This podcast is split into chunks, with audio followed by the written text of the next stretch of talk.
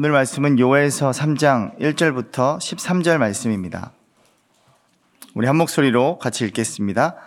보라 그날 곧 내가 유다와 예루살렘 가운데에서 사로잡힌 자를 돌아오게 할 그때에 내가 만국을 모아 데리고 여호사밧 골짜기에 내려가서 내 백성 곧 내 기업인 이스라엘을 위하여 거기에서 그들을 신문하리니 이는 그들이 이스라엘 나라들 가운데에 흩어버리고 나의 땅을 나누었음이며 또 제비 뽑아 내 백성을 끌어가서 소년을 기생과 바꾸며 소녀를 술과 바꾸어 마셨음이니라. 두로와 시돈과 블레셋 사방아 너희가 나와 무슨 상관이 있느냐? 너희가 내게 보복하겠느냐? 만일 내게 보복하면 너희가 보복하는 것을 내가 신속히 너희 머리에 돌리리니 곧 너희가 내 은과 금을 빼앗고 나의 진귀한 보물을 너희 신전으로 가져갔으며 또 유다 자손과 예루살렘 자손들을 헬라 족속에게 팔아서 그들의 영토에서 멀리 떠나게 하였음이니라. 보라 내가 그들을 너희가 팔아 이르게 한 곳에서 일으켜 나오게 하고 너희가 행한 것을 너희 머리에서 돌려서 너희 자녀를 유다 자손의 손에 팔리니 그들은 다시 먼 나라 스바 사람에게 팔리라. 여호와께서 말씀하셨느니라. 너희는 모든 민족에게 이렇게 널리 선포할지어다. 너희는 전쟁을 준비하고 용사를 격려하고 병사로 다 가까이 나와서 올라오게 할지어다 너희는 보습을 쳐서 칼을 만들지어다. 낫을 쳐서 창을 만들지어다. 약한 자도 이르기를 나는 강하다 할지어다.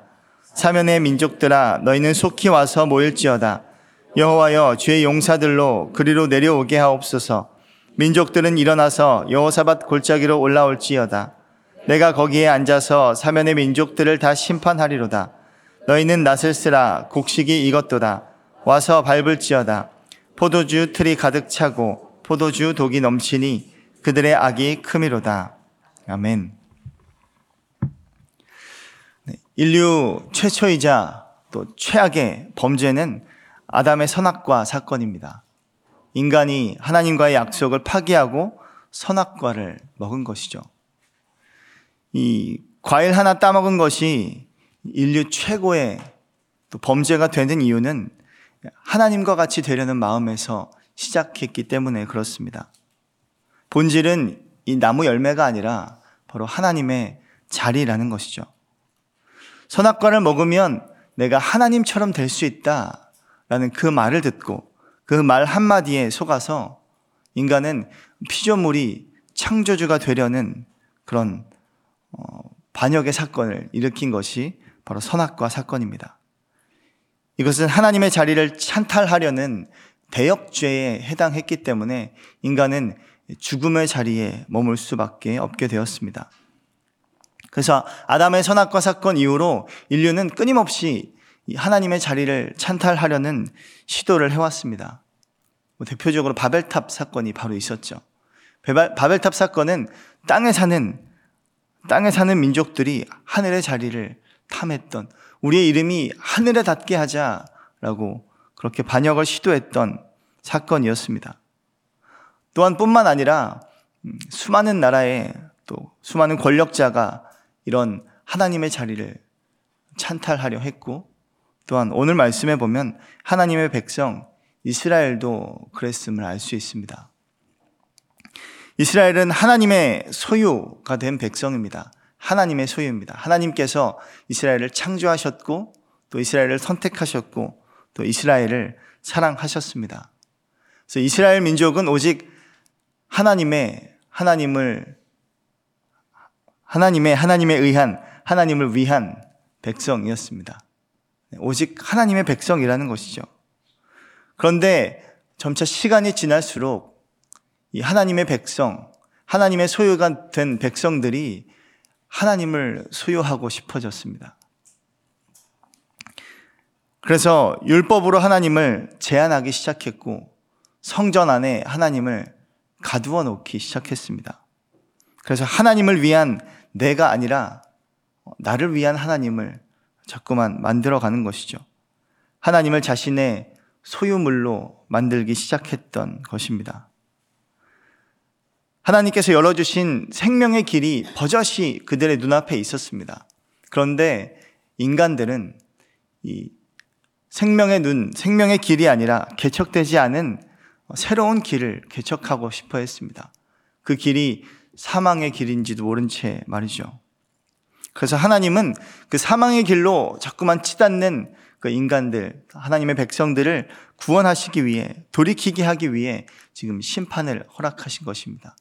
심판을 통해 그들이 자신의 위치를 깨닫게 하는 것이죠. 인간은 내가 소유한 것이 나, 내, 내가 되는 것처럼 착각하는 것이 인간입니다. 그래서 모든 소유가 다 없어졌을 때, 모든 소유를 다 잃어버렸을 때, 비로소 내가 어떠한 존재인지를 깨닫는 것이 바로 인간입니다. 하나님께서 심판을 허락하시는 것이죠. 모든 것을 잃었을 때, 그때에 비로소 자아 성찰이 시작되기 때문에 그렇습니다. 그 자아 성찰의 결론은 무엇입니까? 내가 주인이 아니라는 것을 깨닫는 것입니다. 인생의 주, 주인이 누구인지를 깨닫는 사람만큼 지혜로운 사람도 없죠. 그래서 지혜자는 이렇게 말합니다. 너는 청년의 때에 어, 너의 창조주 하나님을 기억하라. 일찍이 창조주 하나님, 나를 만드신 분, 나의 주인이 누구인지를 깨닫는 것이 가장 지혜로운 삶이다라는 것을 말해주고 있는 것이죠. 반대로 주인이 누구인지를 모르는 사람만큼 우리는 불행한 사람이 없고 또 주인을 인정하지 않는 사람만큼 불쌍한 사람도 없습니다. 왜냐하면 창조주의 권위는 심판의 권위를 포함하고 있기 때문에 그렇습니다. 그분을 모른 채 또 그분을 인정하지 않은 채 살다가는 결국 인간이 죽음 앞에 선 것처럼 우리 또한 죽음 앞에 서게 되기 때문에 그렇습니다. 마태복음 21장에서는 예수님은 악한 포도원의 농부 비유를 하십니다. 악한 포도원 농부의 비유를 말씀하시는데 그 비유 내용이 그렇죠. 워낙 포도원 이 비유가 많아가지고 뭐가 뭔지 이제 잘 헷갈리실 텐데 한 주인이 포도원을 만들어 놓고 농부들에게 새로 주고 떠났습니다. 타국으로. 그래서 이제 1년이 지나고 소출이 나올 때가 되자 어, 농부 주인이 포도원 주인이 농부들에게 종들을 보냈습니다. 그러자 농부들이 이 종들을 어, 괴롭혔어요. 때리고 또 죽이고 또 내어 쫓기도 했습니다. 돌로 치기까지 했습니다. 그래서 이 주인이 그 소식을 듣고 다른 종들을 더 많이 보내죠. 더 많은 종들이 갔으나 어, 앞전에 행했던 그 악행을 동일하게 그 종들에게도 행했습니다. 그래서 다 종들을 죽인 것이죠. 이제 주인은 아, 이제 내 아들을 보내면 존대하겠지, 존중하겠지라고 생각하고 아들을 보냈는데 농부들이 그 아들을 존대하지 않고 밖으로 내어 쫓아서 죽였습니다. 죽인 이유가 무엇일까요? 아, 저 아들을 죽이면, 저 상속자를 죽이면 이 포도원이 우리 것이 되겠구나. 이 포도원 주인의 자리를 탐한 것입니다. 이 비유의 마지막에 예수님이 묻습니다. 그러면 포도원 주인이 올 때에 그 농부들을 어떻게 하겠느냐? 나중에 진짜 주인이 그 포도원에 올 때에 이 악한 농부들이 어떻게 되겠느냐? 그들이 꾸었던, 잠시 꾸었던 그 악한 꿈들을 심판하지 않겠느냐? 하나님께서 말씀하시는 것이죠. 요엘 선지자가 바로 이러한 말씀을 하는 겁니다. 오늘 말씀이 바로 이러한 내용이에요. 인간의, 인간이 하나님의 자리를 탐했을 때 발생하는 그런 심판을 오늘 설명하고 있습니다. 특히 요엘 선지자는 오늘 본문을 통해서 하나님은 이스라엘의 주인일 뿐만 아니라 온 열방의 주인이 되신다라는 것을 말하고 있습니다. 그래서 열방을 통치하시고 열방을 심판하시는 창조주의자 심판주가 바로 하나님이다. 그래서 여태까지는 계속 이스라엘아 돌아오라, 이스라엘아 심판받을 것이다 라고 말했지만 이제 이스라엘이 돌이키고 하나님의 백성이 되었을 때, 즉 그 여호와의 날이 드디어 임했을 때는 이 모든 심판은 온 우주적인 심판이 될 것이다 라고 말하고 있습니다. 우리 1절부터 3절까지 말씀 읽겠습니다.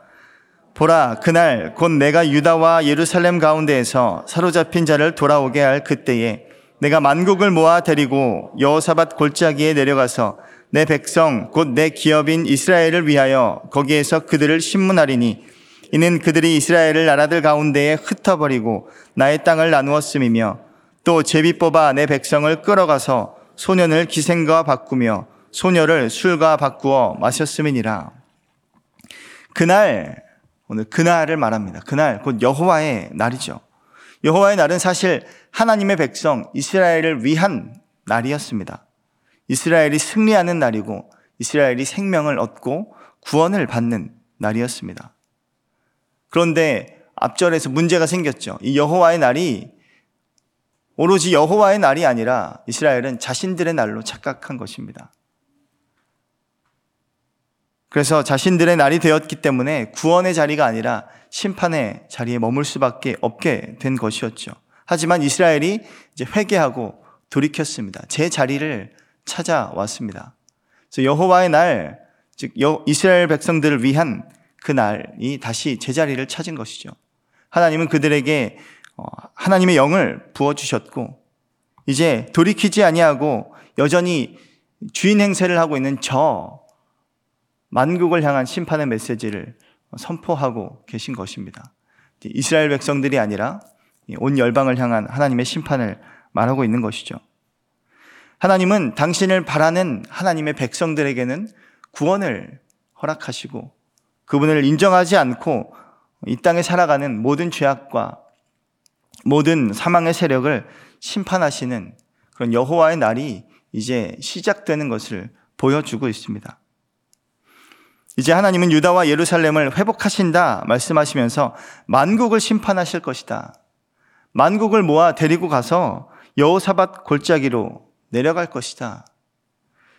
여호사밧 골짜기란 뭐 특별한 지형을 말하기도 하는데 여기서는 지형보다는 상징적인 의미를 갖습니다. 여호사밧이라는 뜻은 여호와 하나님께서 심판하신다라는 뜻입니다. 그래서 하나님이 온 만국을 심판의 자리, 즉 심판대로 끌고 올 것이다. 하나님은 공의로 이 땅을 심판하실 것을 말씀합니다. 저들이 행한 대로 저들이 그렇게 하나님을 떠난 대로 그대로 갚으실 것이다. 누구도 하나님의 심판을 피하지 못할 것이다. 말씀합니다. 이 거룩한 심판대로 온 만국을 끌고 오는 것처럼 우리도 언젠간 하나님의 심판대 앞에 서겠죠. 여러분은 그 심판대 앞에 설 때 뭐라고 말씀하시겠습니까? 무슨 말을 하시겠습니까? 어, 나는 주님의 것입니다. 내가 예수 그리스도의 보혈로 주님의 것이 되었습니다. 그렇게 담대하게 말해야 할 줄로 믿습니다. 그러한 고백이 있을 때 하나님은 어, 우리를 하나님의 백성, 내 백성, 내 기업을 살리시고 그렇지 아니한 민족들을 심판하실 것입니다. 우리 4절부터 8절까지 또 쭉 읽겠습니다. 드로와 시돈과 블레셋 사방아 너희가 나와 무슨 상관이 있느냐 너희가 내게 보복하겠느냐 만일 내게 보복하면 너희가 보복하는 것을 내가 신속히 너희 머리에 돌리리니 곧 너희가 내 은과 금을 빼앗고 나의 진기한 보물을 너희 신전으로 가져갔으며 또 유다 자손과 예루살렘 자손들을 헬라 족속에게 팔아서 그들의 영토에서 멀리 떠나게 하였음이니라. 보라, 내가 그들을 너희가 팔아 이르게 한 곳에서 일으켜 나오게 하고 너희가 행한 것을 너희 머리에 돌려서 너희 자녀를 유다 자손의 손에 팔리니 그들은 다시 먼 나라 스바 사람에게 팔리라. 여호와께서 말씀하셨느니라. 오늘 이제 악행을 행한 저 만국을 향한 심판의 메시지가 어, 선포되는데 오늘 말씀을 보면 두로와 시돈과 블레셋 이 세 나라로 이 만국이 대표되고 있습니다. 하나님의 심판을 피하지 못할 이 나라들 중 수많은 나라들 중에 굳이 하나님은 이 말씀은 두로와 시돈과 블레셋 이 세 나라를 언급하고 있다는 것이죠. 하나님은 이 나라로 대표되는 이 죄악을 잊지 않으시고 기억하실 것이며 반대로 하나님의 백성들, 하나님의 나라, 이스라엘 백성들의 죄악은 하나도 기억하지 않으실 것입니다. 누구의 죄는 기억하시고 누구의 죄는 전혀 기억하지 않고 용서하신다. 그럼 이 둘의 차이가 무엇일까요? 무지성으로 편애하시는 하나님이십니까? 무조건 이스라엘은 내 편, 아니면 남의 편. 그게 아니죠. 하나님은 만국을 심판하는 여호사밧 골짜기에서 특별히 두로와 시돈과 블레셋을 어, 언급하신 이유가 있습니다. 바로 이 세 나라는 교만을 상징하는 나라였기 때문에 그렇습니다.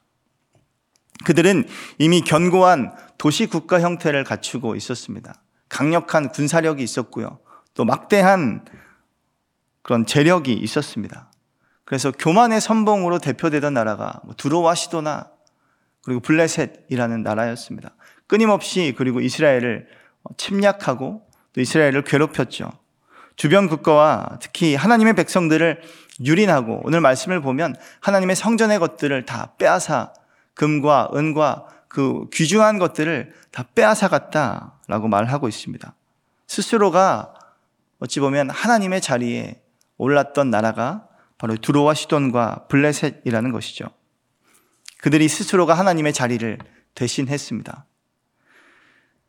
20세기 영국 문학의 대표 작가인 또 기독교 변, 변증론자인 C.S. 루이스는 인간 안에 있는 가장 큰 죄가 교만이라고 말합니다. 왜냐하면 이 교만으로 인해서 인류 최초의 범죄인 선악과 범죄가 시작됐고요. 또 루시퍼도 교만으로 인해서 사탄이 되었기 때문에 그렇습니다. 그래서 C.S. 루이스는 이렇게 말합니다. 마귀는 인간 안에 있는 교만이라는 독재 정권을 세울 수만 있다면 순결하고 절제하며 용감하게 사는 것쯤은 얼마든지 봐줄 수 있습니다. 암을 유발시킬 수만 있다면 이 동상이 치료되는 것쯤은 얼마든지 봐줄 수 있듯이 말이죠. 그래서 이 영적인 교만을 암과 같이 비유하고 있습니다. 사탄은 교만하게만 만들기 위해서 다른 모든 것들을 허락한다는 것이죠. 교만은 우리 마음에 아주 작은 틈새를 비집고 우리 안에 들어와서 점점 자라납니다. 뭐 무섭도록 자라나는 것이죠. 마치 기생충이 숙주의 몸에 들어가서 그 마침내 그 숙주의 몸을 장악하는 것처럼 교만이 우리를 장악한다는 것입니다. 네가 하나님 같이 될 수 있어. 라는 그 말 한마디에 이 말 한마디가 불러온 파장처럼 어쩌면 이 교만은 우리를 망가뜨리고 우리를 넘어뜨린다는 것입니다. 그래서 성경에서도 교만에 대해서 여러 번 경고합니다. 교만은 패망의 앞잡이, 패망의 선봉이요. 또 넘어짐의 앞잡이다. 이렇게 말하죠. 교만한 자는 저주와 심판을 받을 것이고 또 하나님의 대적이 될 것이다. 그렇게 말씀하고 있습니다. 인간 안에 이 교만이 얼마나 큰 음, 그런 영향력을 미치는지를 알려주는 것입니다. 이 두로와 시돈과 블레셋은 교만했기 때문에 하나님을 인정하지 않았기 때문에 아니 스스로가 하나님이 되었기 때문에 심판의 자리를 피할 수 없었다면 지금 우리는 지금 이 시대는 지금 오늘날 교회는 어떻게 살아야 하겠습니까? 많은 교회들도 교만의 선봉에 서 있습니다. 많은 그리스도인들도 스스로가 겸손하다고 생각합니다. 사탄은 우리 겸손하다라는 그런 정의를 우리에게 내려줄 때 어, 그때가 바로 교만의 씨앗이 돋아나는 때라고 말하고 있습니다. 모든 겸, 모든 교만을 내어버리고 예수님께 또 겸손함으로 돌아가지 않는다면 우리는 오늘 시돈과 두로와 블레셋으로 대표되는 이 만국의 심판의 범위에 우리도 들어갈 게 될지도 모릅니다. 하나님은 겸손한 자에게 은혜를 베푸시는 분입니다. 그래서 교만을 내어버리고 겸손으로 돌아갈 때 하나님이 겸손한 자를 사랑하시고 겸손한 자를 구원하신다 말씀은 기록합니다. 그럼 어떻게 겸손할 수 있을까요? 열심히 애쓰면, 열심히 노력하면 겸손할 수 있을까요? 겸손하고자 수많은 일들을 하고 수많은 것들을 버려야 할까요? 성경은 내가 죽지 않으면 끝이 나지 않는다라고 말합니다. 내가 살아있는 이상 그 교만의 문제는 결코 해결되지 않는다는 것이죠. 그렇기 때문에 그 교만이 강력한 또 가장 큰 죄라는 것입니다. 그리스도 예수의 사람들은 육체와 함께 그 정욕과 탐심을 십자가에 못 박았기 때문에 우리는 십자가에서 죽었기 때문에 그래서 겸손할 수 있게 되는 것입니다.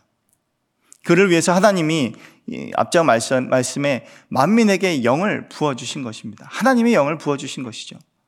하나님의 영, 즉 성령으로 거듭나기 위해서는, 여러분, 거듭나기 위해서는 죽음이 필수입니다. 산채로 거듭나지 않습니다. 내가 죽어야 다시 태어나는 것이죠. 오직 성령으로 거듭난 자만이 교만을 이길 수 있음을 믿습니다. 그래서 오늘도 어, 저와 여러분이 성령을 의지하고 성령 하나님을 어, 붙드는 하루가 되기를 축복합니다. 빌립보서 2장 5절부터 8절 말씀은 이렇게 기록합니다. 함께 읽겠습니다. 너희 안에 이 마음을 품으라 곧 그리스도 예수의 마음이니 그는 근본 하나님의 본체시나 하나님과 동등됨을 취할 것으로 여기지 아니하시고 오히려 자기를 비워 종의 형체를 가지사 사람들과 같이 되셨고 사람의 모양으로 나타나사 자기를 낮추시고 죽기까지 복종하셨으니 곧 십자가에 죽으심이라. 아멘. 이 교만한 마음을 내버리고 우리가 예수님께로 오직 예수께로 나아가는 저와 여러분 되기를 바랍니다. 9절부터 13절 읽고 마치겠습니다. 너희는 모든 민족에게 이렇게 널리 선포할지어다. 너희는 전쟁을 준비하고 용사를 격려하고 병사로 다 가까이 나와서 올라오게 할지어다. 너희는 보습을 쳐서 칼을 만들지어다. 낫을 쳐서 창을 만들지어다. 약한 자도 이르기를 나는 강하다 할지어다. 사면의 민족들아 너희는 속히 와서 모일지어다. 여호와여 주의 용사들로 그리로 내려오게 하옵소서. 민족들은 일어나서 여호사밧 골짜기로 올라올지어다. 내가 거기에 앉아서 사면의 민족들을 다 심판하리로다. 너희는 낫을 세라 곡식이 익었도다. 와서 밟을지어다. 포도주 틀이 가득히 차고 포도주 독이 넘치니 그들의 악이 크미로다. 이제 하나님께서 모든 민족에게 전쟁을 선포하셨습니다. 창조주 하나님께서 심판주가 되시는 날입니다. 이 전쟁은 누구도 피할 수 없죠. 그 어떤 누구도 이 전쟁에서 벗어날 수 없습니다. 약하다, 약하다고 열애되지 않고요. 또 무기가 없다고 제외되지 않습니다. 하나님은 비록 약하지만 용사가 될 것이고 무기가 없는 자는 이 농기구로 보습을 쳐서 무기를 만들라, 낫을 쳐서 칼을 만들라 그렇게 말씀하고 있습니다. 여러분 보습을 쳐서 농기구로 무기를 만든들 저 철병거가 있는 국가를 어떻게 이길 수 있겠습니까? 이 모습만 봐도 이미 이스라엘은 연약하고 또 부족하지만 이 싸움은 하나님께서 싸우실 것이기에 그들에게 승리가 보장되어 있는 싸움임을 믿습니다. 대적들은 강하고 또 위대해 보일지 모르지만 결국 이 말씀처럼 곡식이 다 익어서 추수할 때가 가까운 것처럼 또 포도주 틀에 독이 가득 차서 넘치는 것처럼 이들에게 이미 심판의 때가 이르렀기에 하나님의 공의가 이르렀기에 우리는 이긴 싸움, 이미 이긴 싸움을 싸워간다라는 것이죠. 심판하시는 하나님의 이 심판은 우리에게 있어서 멸망하는 심판이 아니라 구원을 받는 심판이다라는 것입니다. 이 전쟁은 아직 끝나지 않았습니다. 마귀는 지금도 오는 사자와 같이 두루 삼킬 자를 찾아 헤매고 있죠. 그러므로 우리는 마귀의 관계를 능히 대적하기 위해서 무엇을 해야 할까요?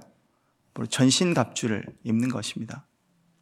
진리의 허리띠, 의의 호심경, 복음의 신, 믿음의 방패, 구원의 투구, 그리고 성령의 검.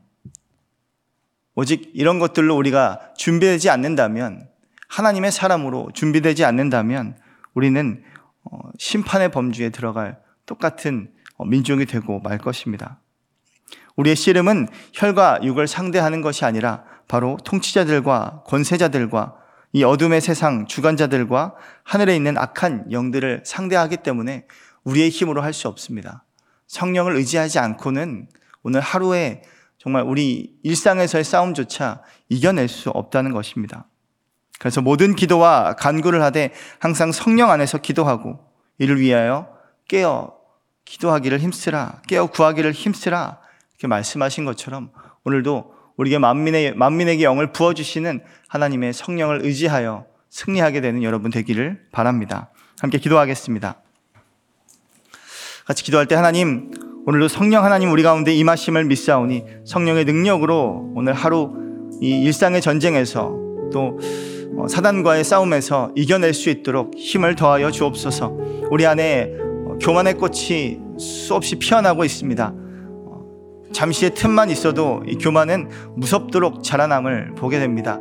하나님, 이 교만을 내어 버릴 수 있도록 십자가에 내가 죽게 하여 주옵소서. 십자가의 능력이 우리 가운데 임하여 주셔서 그 십자가로 죽고 다시 성령으로 깨어나 일어나 주님 위에 달려가는 저희 모두가 될 수 있도록 힘을 더하여 주옵소서. 함께 기도하겠습니다. 하나님 아버지, 오늘도 우리를 살리시는 하나님의 능력을 의지합니다. 하나님의 심판은 우리를 멸망하는 심판이 아니라 하나님 온전히 구원하는 심판임을 믿사오니 이 구원의 백성으로 하나님 앞에 설 수 있도록 믿음을 더하여 주시고 하나님 오직 믿음으로 하나님을 붙드는 자들 되게 하여 주옵소서 무엇보다 성령 하나님 우리의 힘이 되어 주시고 우리의 능력이 되어 주셔서 우리가 십자가에서 죽고 주님 앞에 깨어날 때 주님 오직 내가 사는 것이 아니요 내 안에 그리스도께서 사시는 것임을 고백할 때 성령께서 일하여 주심을 믿습니다. 나의 힘으로 살지 않게 하시고 성령의 능력으로 살게 하여 주시고 주님 내가 주인 되지 않게 하시고 주인 대신 창조주 하나님 그 여호와를 기억하는 삶이 되게 하여 주옵소서. 그래야 오늘도 주님의 힘으로 오늘 하루를 살아가게 하시고 주님의 힘으로 오늘 하루를 승리하게 하여 주옵소서 하나님 오늘도 나의 힘을 의지하지 않고 내가 주인 되지 않고 주인 대신 하나님을 바라보겠습니다. 그러한 믿음과 결단으로 오늘 주 앞에 나아가오니 주께서 우리 가운데 성령의 능력으로 임하여 주셔서 나의 힘이 아니라 주님의 힘으로 이 모든 싸움을 능히 넉넉히 이겨가는 저희 삶이 될 수 있도록 인도하여 주옵소서. 이제는 우리 주 예수 그리스도의 은혜와 하나님 아버지의 사랑과 성령님의 힘 주시고 함께 싸워 주심이 하나님 오늘 나의 힘이 아니라 오직 성령을 의지하여 하나님의 백성으로 서 있기를 결단하는 이 자리에 모인 하나님의 백성들 머리 위에 이제로부터 영원까지 함께 하시기를 간절히 축원하옵나이다. 아멘.